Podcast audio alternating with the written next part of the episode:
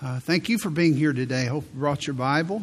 And if you'll locate two places, Proverbs chapter 13, find that place. I know you kind of have a groove in your Bible there, but look there again, Proverbs chapter 13, and then James chapter 2, and we'll look at a bunch of other verses uh, up on the screen. I hope you'll take some notes today. I believe it will help you. Have you ever thought about what you are attracted to on a consistent basis? Uh, the things that we are attracted to um, declare our intentions, and usually they are unconscious. Uh, most of us are attracted to shortcuts. We, we like shortcuts. We like secrets. Uh, secrets bind people. But there's another reason that we like secrets is because of what they represent. For example, uh, the word secret in a book title uh, Five Secrets to a Happy Family, uh, seven, seven Secrets to Wealth. And uh, you go in the bookstore and you see these titles. And so uh, we are attracted to that because it kind of represents a shortcut. Seven shortcuts or, or seven uh, unknown things that other people are not aware of. And the idea is that it's going to save you some work, it's going to make things simpler. Now, I'm not saying that that's wrong. I'd rather take the shortcut than the long cut, would you?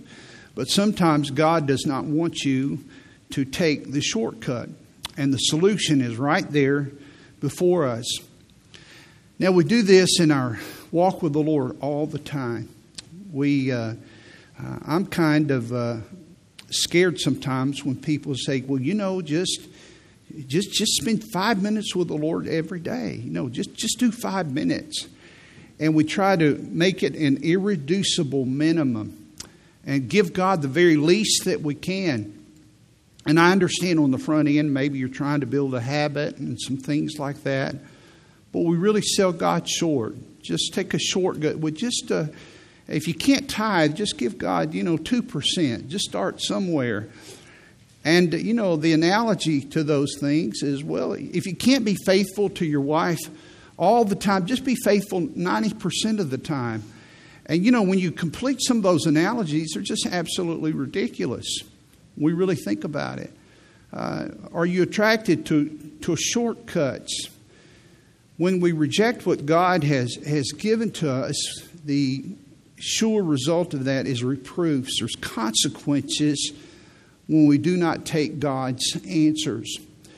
Now, God has provided for every Christian here, and this is a message to God's people. If you're not a Christian, I believe it will help you. I believe that it will draw you to Himself as you listen to what God has given to His children. But God has given to, to every person, every child of His resources for a fruitful and a joyful life. And He wants you to use these resources, and they're not shortcuts. Now, here's the good news, and here's what I want to give you as we talk about some of these resources in the coming weeks.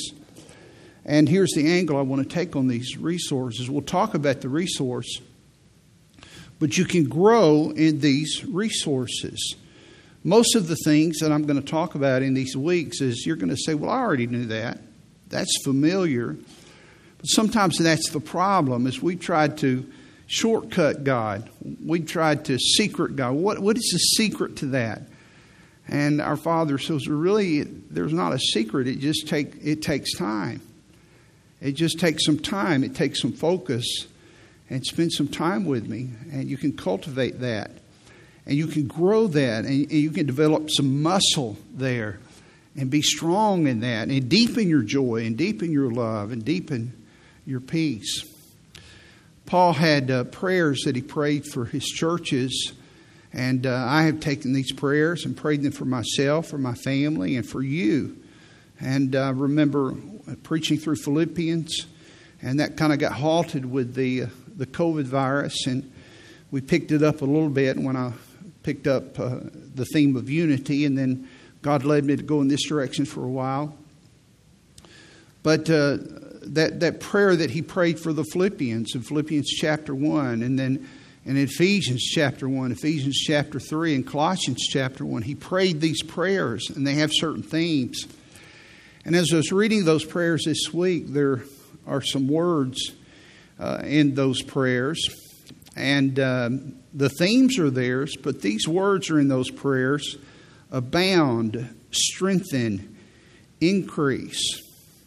And did you get that? He says, I want you to abound in something. I want you to strengthen your inner man. I want you to increase in this area. Some of his prayers dealt with familiar themes, but they dealt with growth. They dealt with growth with familiar areas. Now, one of the fundamental areas of being a Christian is the matter of faith. And I want to talk to you about that today and, and next week, God willing, is how to how to grow in faith. How to grow in faith. Now you can grow, you can develop, you can strengthen your faith.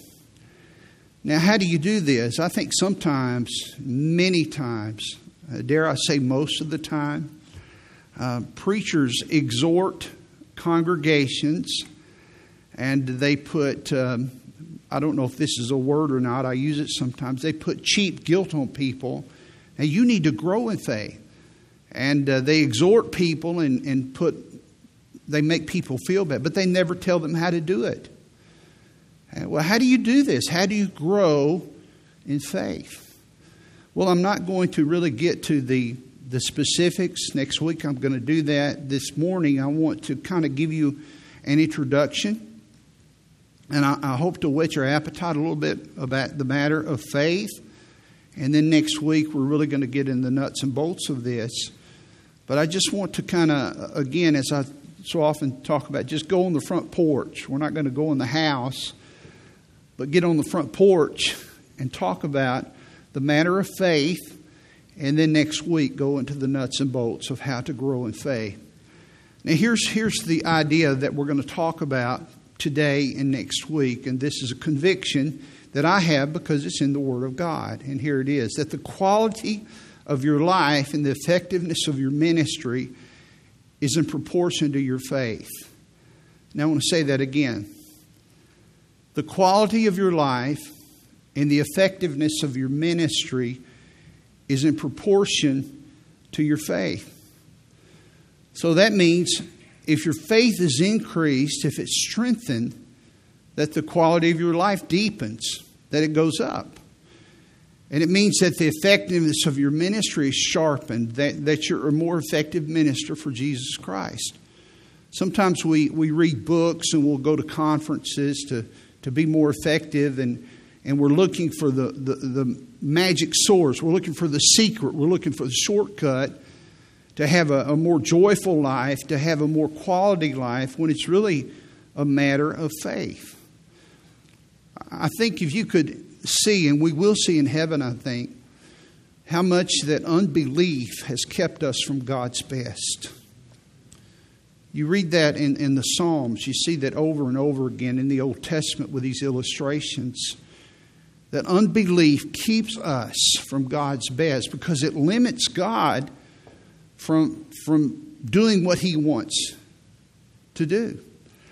Many years ago, I was preaching and I, I said that, and, and someone got offended. They came to me after the service and I said, You can't limit God. God can do what he wants to do. Well, God has chosen in his economy to respond to our faith. And he has chosen to limit himself according to our faith.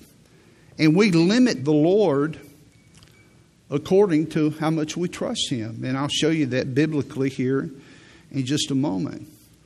So, the quality of your life, the effect of your, effectiveness for your ministry, is in proportion to your faith. As you strengthen your faith, as you grow in your faith, and you don't have to be an old person, you can be a young person to do that, to be mature in faith, have a strong faith then you can, you can be a more effective minister, effective servant of God.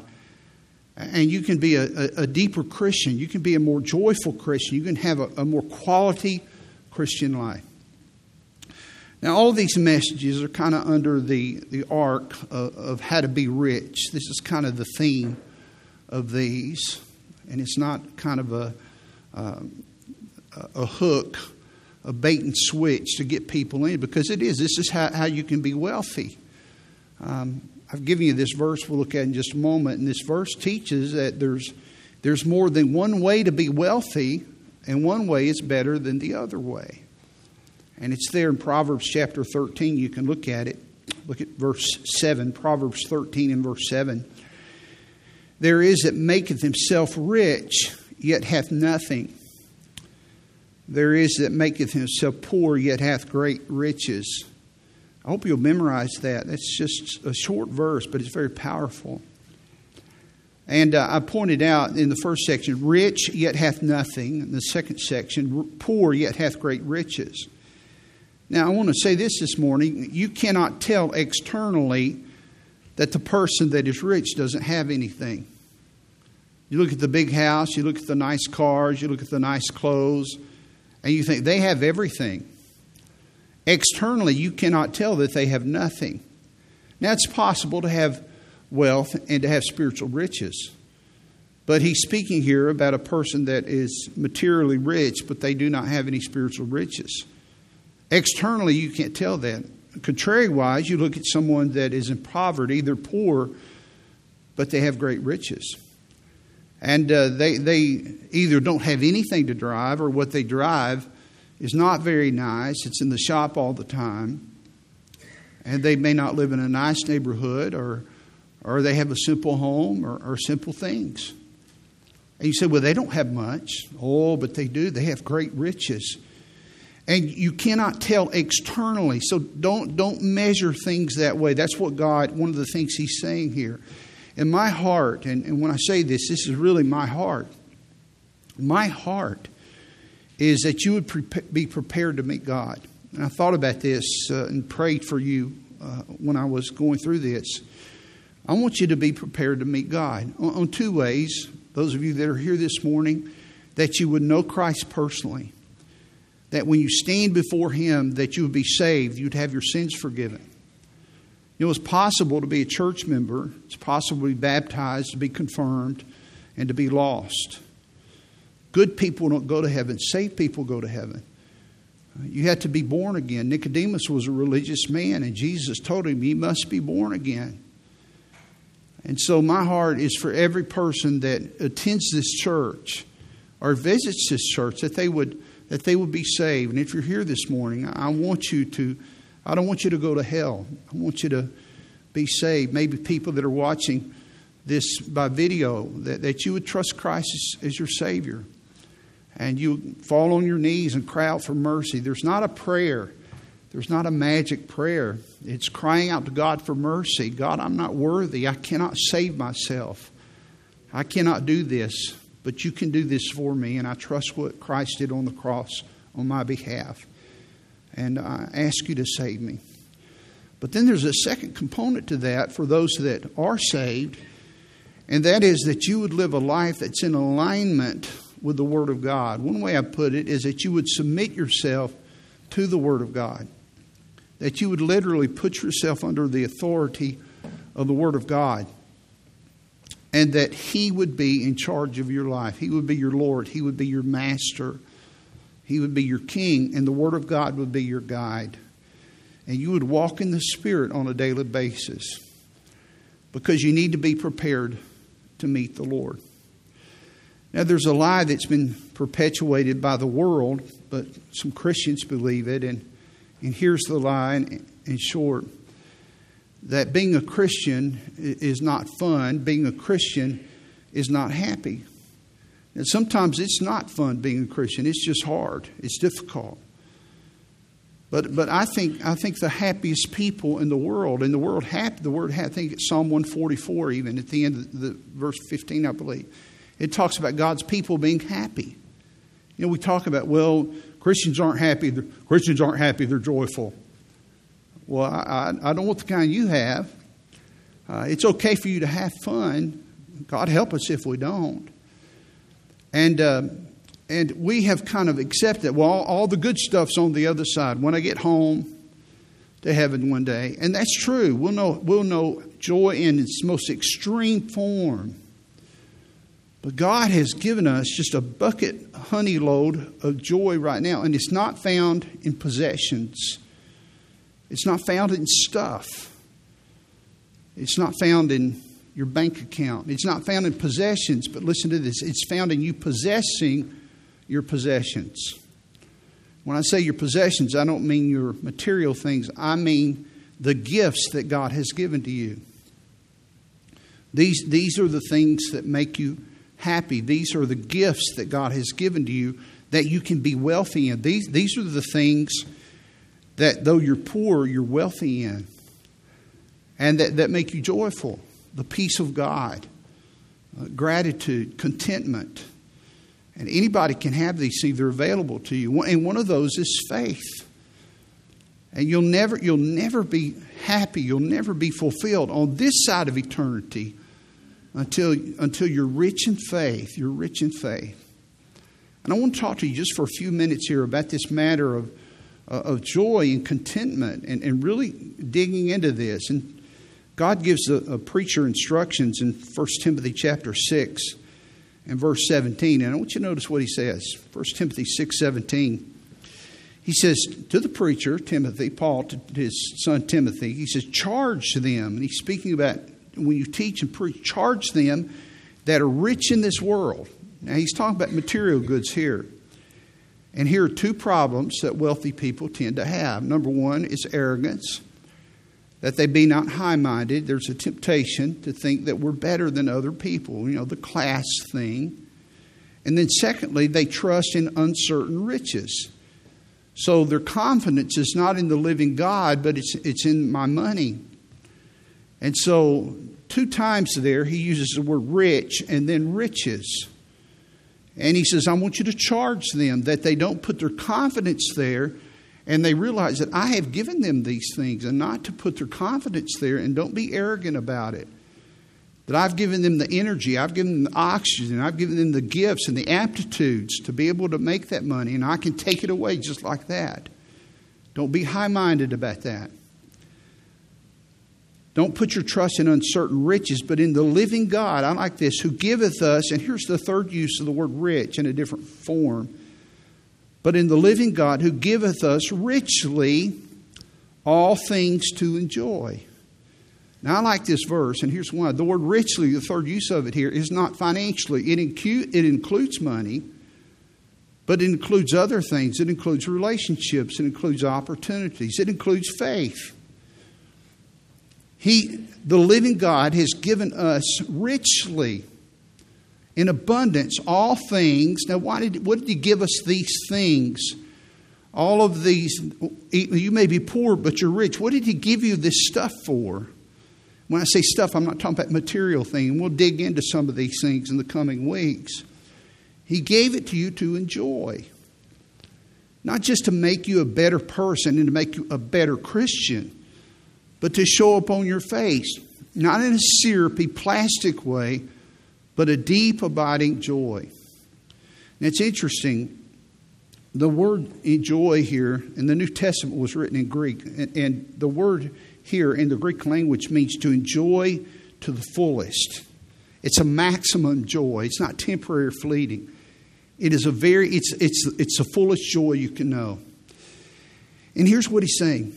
In a world that is fallen in sin, in bodies that, that experience pain and disease and sickness, that the Bible says that He has given us all things, richly things to enjoy. And many times, the first thing our eyes go to are things to complain about. They're things that are sinful, that are negative, to gripe about, and to point and begin to preach against. Rather than saying, God, thank you for this. And you have changed my life for this. Thank you for this blessing. And as we, we come down on this particular point, this one point this morning and next week on faith, God has given you this faith to, one of the reasons is to increase your joy. It's to increase your capacity for ministry. Who wants to follow a grumpy ministry leader? It's to increase your quality of life. Who wants to follow a grumpy parent or a grumpy boss? Your faith makes a difference. In Ecclesiastes chapter 5, verses 18 and 19, the wise man Solomon said this look at this. Behold that which I have seen. It is good and comely for one to eat and to drink and to enjoy. I have that circled. And to enjoy the good of all his labor that he taketh under the sun all the days of his life. Not to endure, well, I got to go to work, and no, to enjoy. To enjoy these things.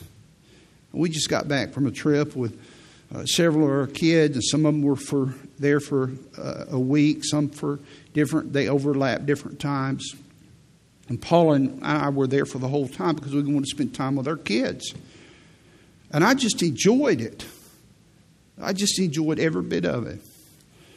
And a lot of times I'm quiet, but don't mistake my quietness for, for grumpiness. I'm observing things. And my bucket is just so full.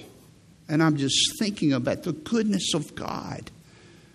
And I don't endure this life that God has given me, how precious it is. And it's here and it's gone. That's what he's saying here. Joy the good of all his labor that he taketh under the sun all the days of his life, which God giveth him, for it is his portion. Every man also to whom God hath given riches, this is financial wealth, and wealth, and hath given him power to eat thereof and to take his portion, and to rejoice. Look at this to rejoice in his labor. This is a gift of God. Whatever God, whatever salary level you're at, enjoy it. You know what I've taught my kids? I didn't point them in the direction of an occupation. I, I wanted to help them find out where they were gifted. And here's what I told them I said, find out what you're good at and, do, and then do it good enough and be willing to do it free and be so good at it, then, then people will pay you to do it because you're good at it. But you're willing to do it for free because you're so good at it. But you enjoy doing it because it's something that you enjoy doing. Find out, find out why God made you. I was listening to a, a podcast uh, last night while I was getting some things ready and um, they were talking. It was on burnout. It was actually on pastoral burnout. I was just listening to some things, learning. And uh, the guy that was talking, he said I had done some research, and he said uh, I found some similarities in uh, pastors and, and firefighters because. And here's what he said: because they they both feel called. This was fascinating to me. He said they both feel called to what they're do- doing. And they're not the only occupations, but they, he had done this research. And uh, he, they, a, a firefighter, he said, it's not a job, it's a calling. Now, firefighters don't make a lot of money. You know, I don't know what you thought or what you think about. They risk their life. They, they, they're not on the income scale. They don't uh, make much. Every firefighter that I know, they have at least one job, and, and most of them have two jobs on the side to help make up the discrepancy in the income. Now, that makes sense to me now because they, they have a calling to do this. And maybe that's kind of what I'm saying here. What, are, what is the fit that God gave you? What is the calling? Maybe you're not called to do this, but God called you to be a mom. Don't let the world tell you that you're to go to do. Listen, there's honor in staying at home and raising your kids. And the world will say, Oh, you're not, you're just a mom. Whoa, whoa. Listen, there's honor in it, there's dignity in that. And the world has all of these messages that come. You find out what you're called, what God has made you to do, whatever you're created to do. And you be willing to do that for free. And then sometimes somebody will pay you to do that and maybe even a lot of money. That's really not the issue at some point because you just enjoy doing it. I've known people that have made a lot of money and they were miserable because they weren't wired to do that because there was, there was no joy. I came across this quote from Warren Wiersbe. Let me share it with you. And it's reflective here in these two passages in 1 Timothy 6 and Ecclesiastes 5. Wiersbe said, The word enjoy is in the Bible. One of the recurring themes in Ecclesiastes is enjoy the blessings of God now because life will end one day. This is not sinful hedonism, living for the pleasures of life. It is simply to simply enjoy all that God gives us for His glory. Now, the Bible does speak to financial wealth, and it talks about its benefits, its blessings, but it also talks about its curses. But the Bible also talks about other types of wealth, such as being wealthy in faith, when your bank account is not full. But if you listen to the world and you listen to your own thinking, you're going to think, I can't be happy if I don't have money. And that's not true. Look at me, that's not true. You, you need to be a man and a woman of faith. And when I say that, I'm not just talking about being saved, I'm talking about being rich in faith.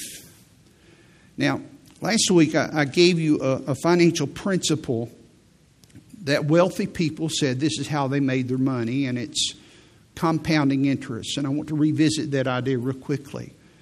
If you ask almost every wealthy person, they will talk to you that they about the fact that they have used compounding interest to, to make their money. That is, that they, they made a financial investment and they began to make interest. And then after a while, they begin to make interest on their interest. And then as the interest grew, they made more interest because the interest began to grow. And the principal was still there, but they were making money compounded on the interest. But here's the thing about compounding interest, and this is really the principle I want to draw on, is not just on the gargantuan amount you make at the end, and that's the principle. Is at the beginning, the principle, the interest is small. If you look early on, you're saying, I'm not making very much. But compounding interest works for those that are in it for the long haul. You see, if you stay in the long haul, you begin to accumulate quickly at the end. But you, you, have, to, you have to stay consistently investing, consistently investing.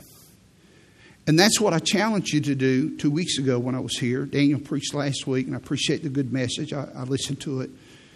That you put, listen, you put time and investment in your walk with the Lord you put time investment into people, and on the front end, you don't see a lot of, of growth. But it compounds. And you do it every day, every day, every day, every day. 10 years, 15 years, 20 years, 25 years. And then over time, that, that investment begins to accrue, it begins to grow, and all of a sudden, you have a, you have a healthy, strong walk with God. You have a huge impact with people because of what you have been doing. Now, the idea I gave you um, two weeks ago was this is that what you're growing is where you're going. That whatever I'm growing right now in my life, whatever I'm focusing on, that's where I'm going. And my destiny is attached to the seeds that I sow that what I feed is my future. Now, that, that is a true in the financial world, that's true in the agricultural world, that's true in the spiritual world. It is law that God has put into His universe. And so, in, in that sense, you determine the quality of your future. Now, God, God has given this as a law to His people and he will not violate his own laws. Now, here's my question listen carefully. What are you growing? What are you investing in? What are you fertilizing in your life? What is compounding? Now, listen to this. Whatever gets your attention and your time is your investment. And what you invest in is what you're going to get results in, for good or for bad. And you can't change that investment. You can't change that harvest for good or for bad. Now, you can start a new one, that's the good news. But you can't change the old one. I was praying through this this morning, and, and God spoke to me. I know some people uh, pastors and other people that have messed up their lives. And they've sown a lot of good seed and they messed up their life. But on the front end of their life, they sowed a lot of good seed. And it doesn't, that doesn't change what they did on the front end either. Even though they messed up right here, and we tend to paint all of their life by this mistake, by this sin. But there's there's some things, they, some investments, some people got saved. And so whatever this is, this is going to determine quality wise your future, your investments. Galatians chapter 6, verses 7 through 9. Look at this. Be not deceived. In other words, don't, don't, don't you let the world or, or your thinking excuse you from this. You cannot excuse this away. You cannot change this. God is not mocked. For whatsoever, whatever seed a man sows, that shall he also reap. For he that soweth to his flesh shall of the flesh reap corruption. But he that sows to the Spirit, that is what God tells him to do, shall of the Spirit reap life everlasting. That's quality, it's eternal. And here's what he says, and this is this is a compounding on the back end. And let us not be weary in well doing. And I don't want to change the Bible, but this is the application. And let us not be weary in investing. Let us not be weary in, in well doing and in investing daily when we can't see the harvest. For in due season we shall reap if we faint not. Just keep on. Get up and go to church when you don't feel like it.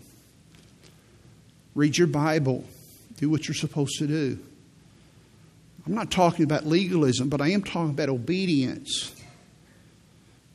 Someone said this first, we make our choices, and then our choices make us.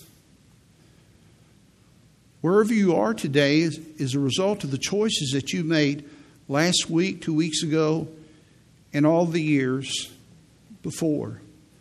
So all of these, all of these deposits that you're making, they require patience. And let me give you some illustrations with this. Parenting. Parenting is not accomplished in the short term. The harvest requires patience, and you must make deposits every day. I think the unsung hero in the vocabulary of a parent is consistency. When I, I, talk to parents about discipline, I say there's two things that you must remember in discipline is consistency and love. If you do not discipline your children consistently, it won't work. It won't work. It will never work. It must be consistently. And secondly, it must be in love. Discipline and anger doesn't work. But the biggest flaw that we have is it's not done consistently. You, you've got to be consistent and steady about it. And just consistently tell them you love them.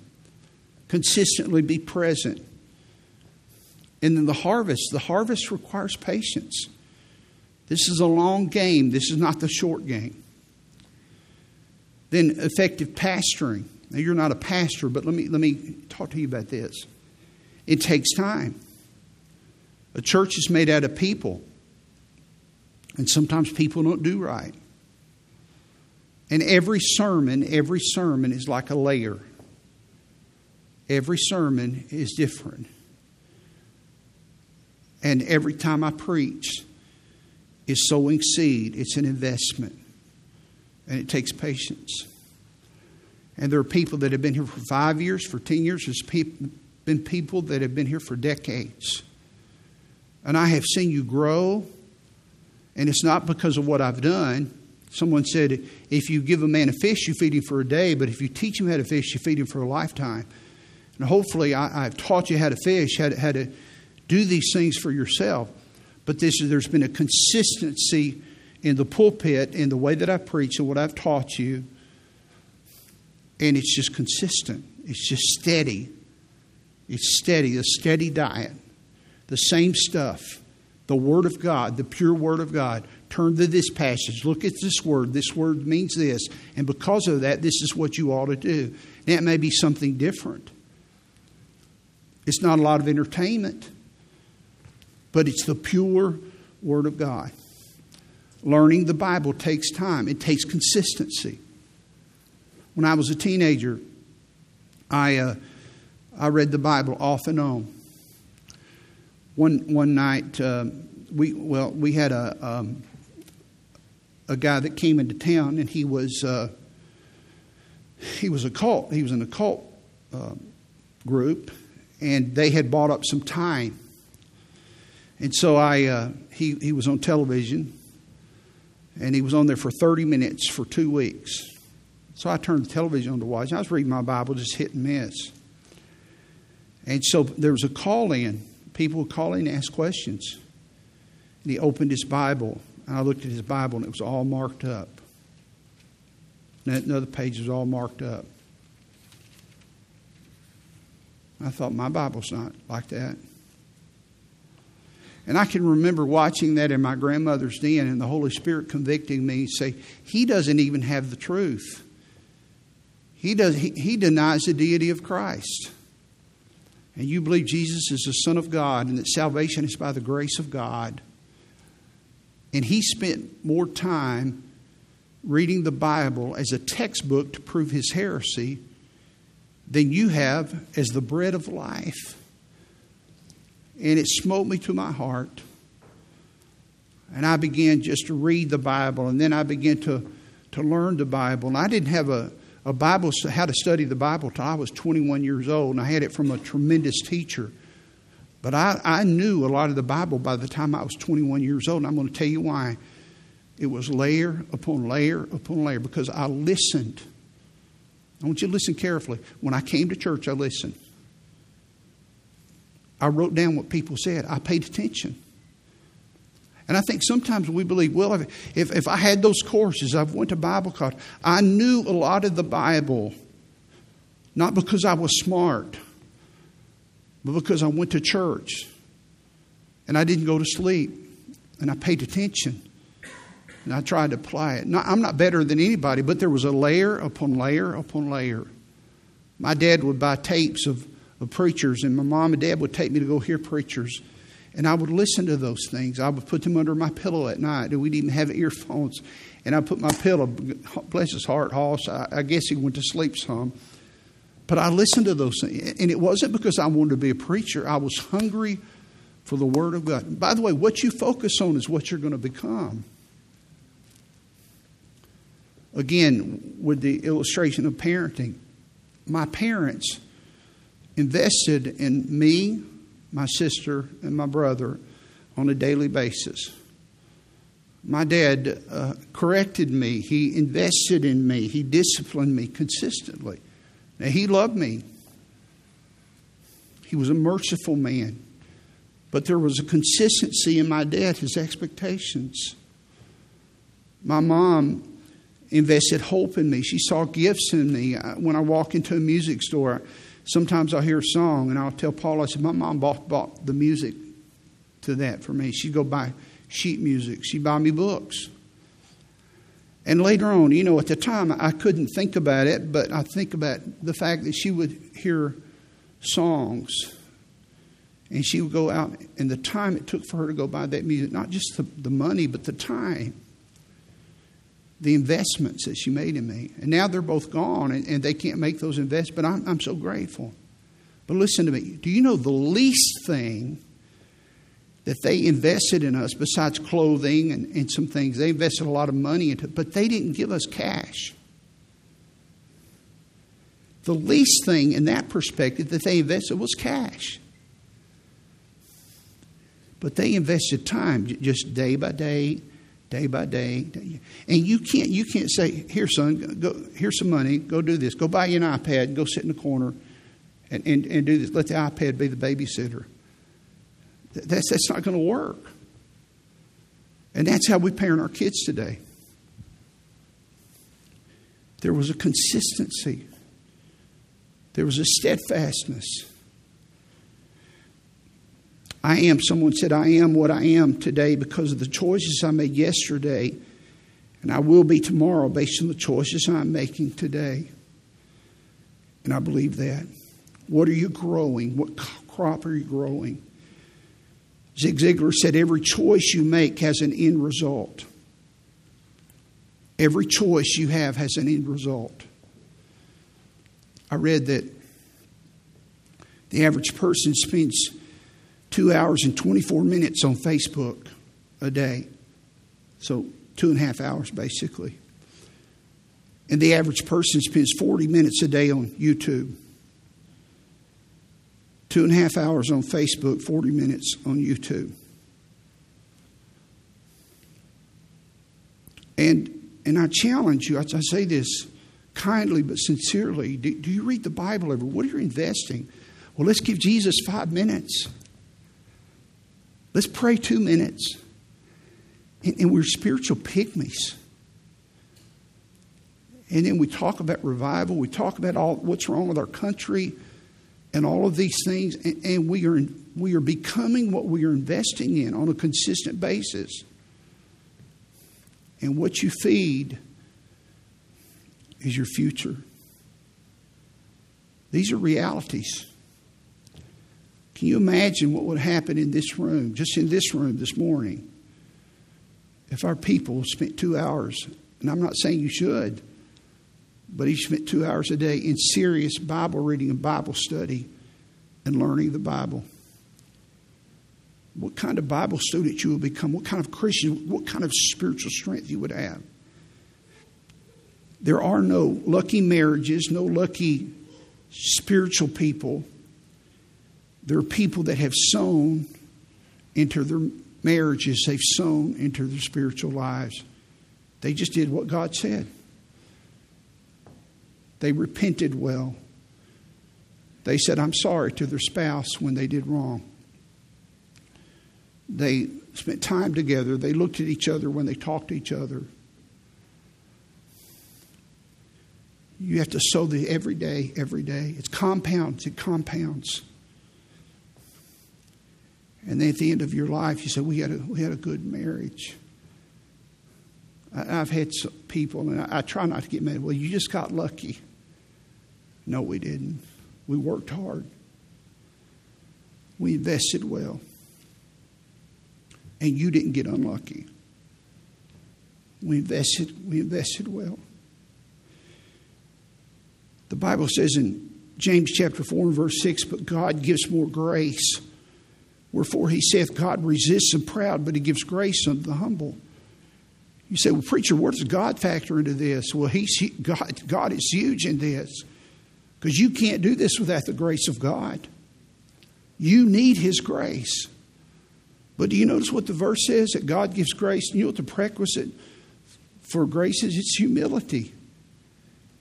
You say, well, okay, how do you do that? Well, First Peter chapter 5 and verse 6 says, Humble yourselves, therefore, under the mighty hand of God, that he may exalt you in due time. I'm going to give you an unbiblical prayer that maybe you prayed and other people, and it's a scary prayer. God, humble me. 1 Peter 5 says, Humble yourselves. You, we have a lot to be humble about. You see, God, listen, are you listening? God puts a responsibility on me to humble myself. It's not God's fault that I'm not humble. It's not my daddy's fault that I'm not humble. It's not the church's fault that I'm not humble. It's not the youth pastor's fault that your kids aren't humble. It's your kids' fault that they're not humble. Humble yourself. You see, God will give you His grace, but you have to sow humility.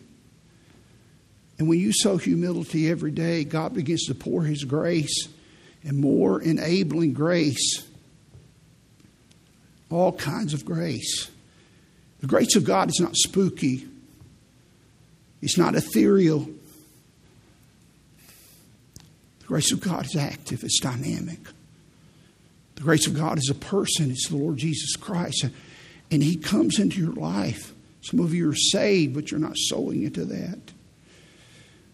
You don't need money to be happy, but you need Christ. So, to be rich in faith, then, I need to practice stewardship and investing on a daily basis. And someone said this the secret of success is found in your daily agenda.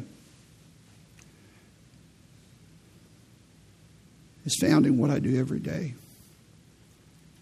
Have a test at school. I don't need to study for that. I don't need to study. The night before, I start cramming. And that's when I get a 64 or 72 rather than compounding a little bit here, a little bit here, a little bit here, a little bit here. Man, I got a 94. Did pretty good. I wasn't smarter than anybody else. It's about as good as I could have gotten in class. But what I did is I, I, I daily invested. I reviewed while everybody was out, was in intramurals, eating donuts, running around. I had my head in the books. It's just daily discipline. Same thing with the preacher. If, if I wait till Friday, what am I going to preach on Sunday? I need an idea. You know where's, where's a good passage to? I got to get some material. I got to write this out. Then the result is going to show. But when I get my messages from the Word of God and and I begin to cultivate that, and I daily, I'll take an hour, two hours, two hours, four hours, three hours. There's a, there's a whole lot of difference in eating a meal from a microwave and a crock pot. And put that sermon in a crock pot. Then a microwave on Friday night.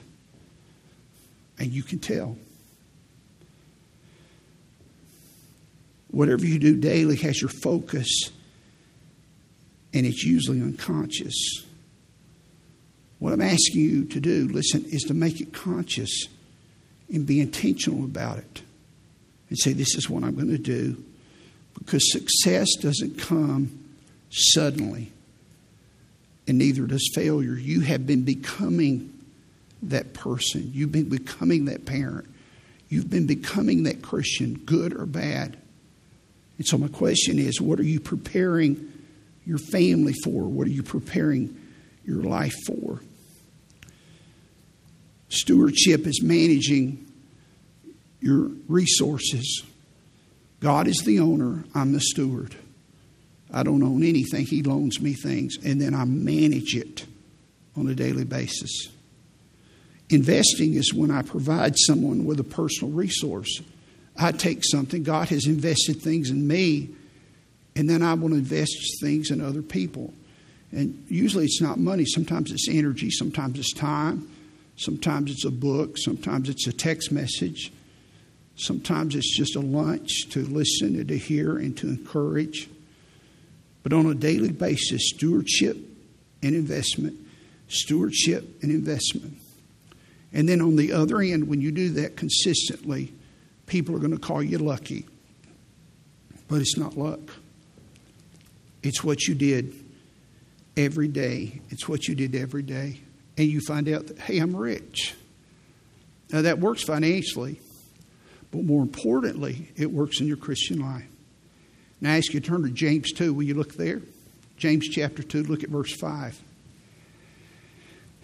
James chapter 2 and verse 5.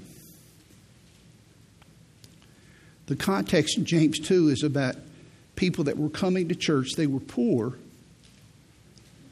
but they were not being received well by wealthy people, rich people. James 2 5. Hearken, my beloved brethren, hath not God chosen the poor of this world? So, people that don't have much financially. God hath chosen the poor of this world. Look at this rich in faith and heirs of the kingdom which he hath promised to them that love him. Now, remember, I'm talking about how to be rich. How to be rich uh, and I'm going to talk to you next week. I'm going to give you just a few more minutes. Just stay with me on being rich in faith. He said, You're poor, you don't have anything, but you're rich in faith. Now, there are degrees in faith. I'm going to close with this. There are degrees in faith. First of all, there are people that have no faith. Jesus took his disciples in a boat a storm came up. He was asleep. They woke him up, said, We're going to die. Don't you care? In Mark chapter 4 and verse 40, Jesus said to them, Why are ye so fearful? How is it that ye have, look at this, no faith? No faith. Notice that fear and a lack of faith go together. Now, I want to ask you a question Were these people saved? Yes, they were. These were his disciples. But they had no faith. And then there are people that are faithless. Faithless.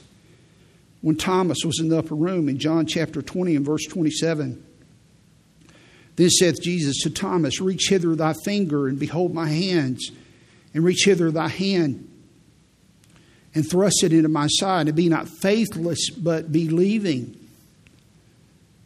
Was Thomas saved? Yes, he was. It's possible to be a Christian and to be faithless. And the reason Jesus said that, because earlier Thomas had told his brothers, he said, Unless I see, I will not believe. Unless I touch, I will not believe. And he, he said, I'm going to depend upon my senses, not my faith. A third level of faith is little faith. In Matthew chapter 6 and verse 30, Jesus said, Wherefore, if God so clothe the grass of the field, which today is and tomorrow is cast into the oven, they use grass for fuel, shall he not much more clothe you, O ye of a little faith? And the context of that is given in a passage of worry. People with little faith fret and they worry. Haven't we all been there? No faith, faithless, little faith. And then the Bible talks about great faith. When Jesus heard it, this is a centurion who had faith that Jesus could heal his servant from a distance. When Jesus heard this man's confession, he marveled. Look at this he marveled and said to them that followed, Verily I say unto you, I have not found so great faith, no, not in Israel. Now, you won't find this, I think, one other time in the New Testament where God marveled at someone's faith. Great faith. He marvels at our great. There are not very many people, here's the idea, have great faith. Now, there are two other contrasts here in Romans chapter 4 and verse 19, he talks about weak faith. And be not weak in faith. This is Abraham.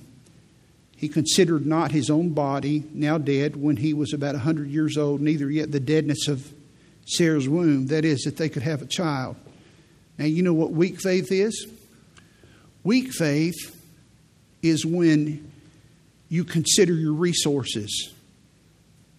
Because he said he, he wasn't weak weak in faith because he didn't consider his body or his wife's body. Weak faith is when you start looking at your bank account and your abilities.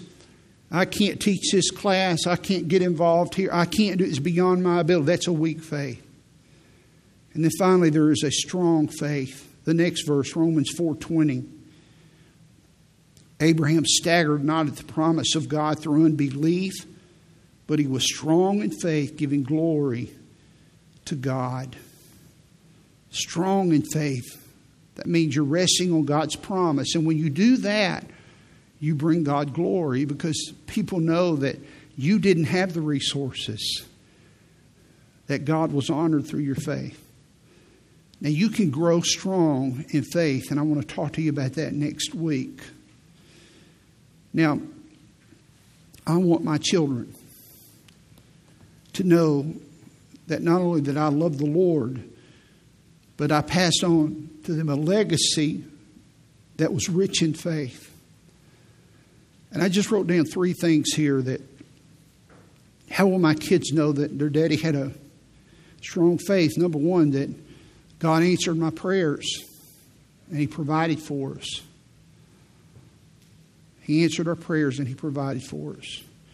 And our kids have seen that. I think I've told you before when Ashley was in college and she and Brian were engaged, and Ashley, people would come up and they would do things for Ashley. They would give her things. And after a while, Brian said, Ashley, I, I've never seen anything like that. I've never seen anything like that.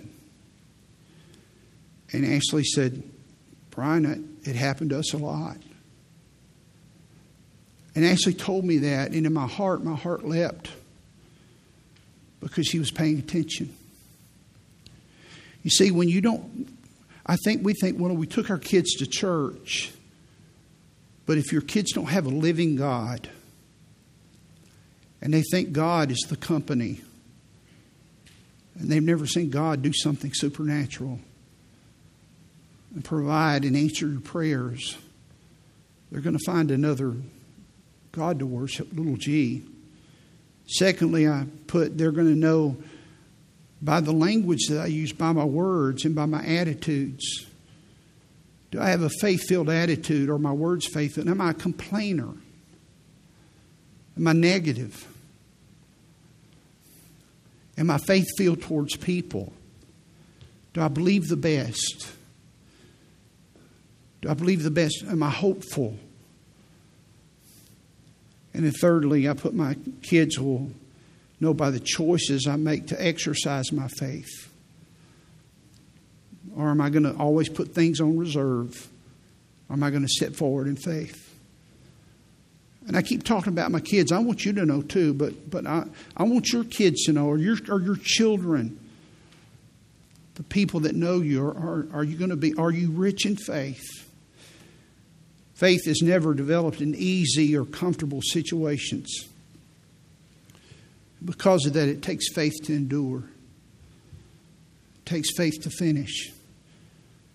Because it compounds. And that's where you get the energy to finish, not because it's fun because you've been investing for all these days. And then when the fire comes and it's difficult, you've got a reservoir. What are you trusting for in your life? What has God been talking to you about? What are you trusting for in your family, in your ministry? You used to, used to, I would say it like this What are you asking God for? And that's not a bad question, but a better question is this what are you trusting God for that He's asking you to do? Because sometimes we ask God for things that He's not, He, he, he said, What are you asking me that for? That's not my will. But what are you asking God for that's within the vein that He's asked? What is your response to what He's asking you to do? That's faith. The quality of your life and the efficiency of your ministry is in proportion to your faith. The disciples said, Lord, increase our faith. As your faith increases, so does the quality of your life. So does the efficiency of your ministry. So does your legacy. Your legacy is only as important as it glorifies God. We sure do need that in our church. In this day of apostasy, when people are just looking for, for folks that are real, you don't have to be flashy, but you need to be real. And we serve a living God who gives us all things richly to enjoy. Want you to bow your heads with me, would you?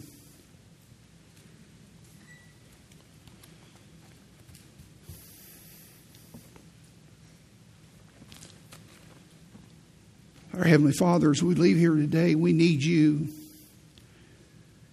Our faith is so weak.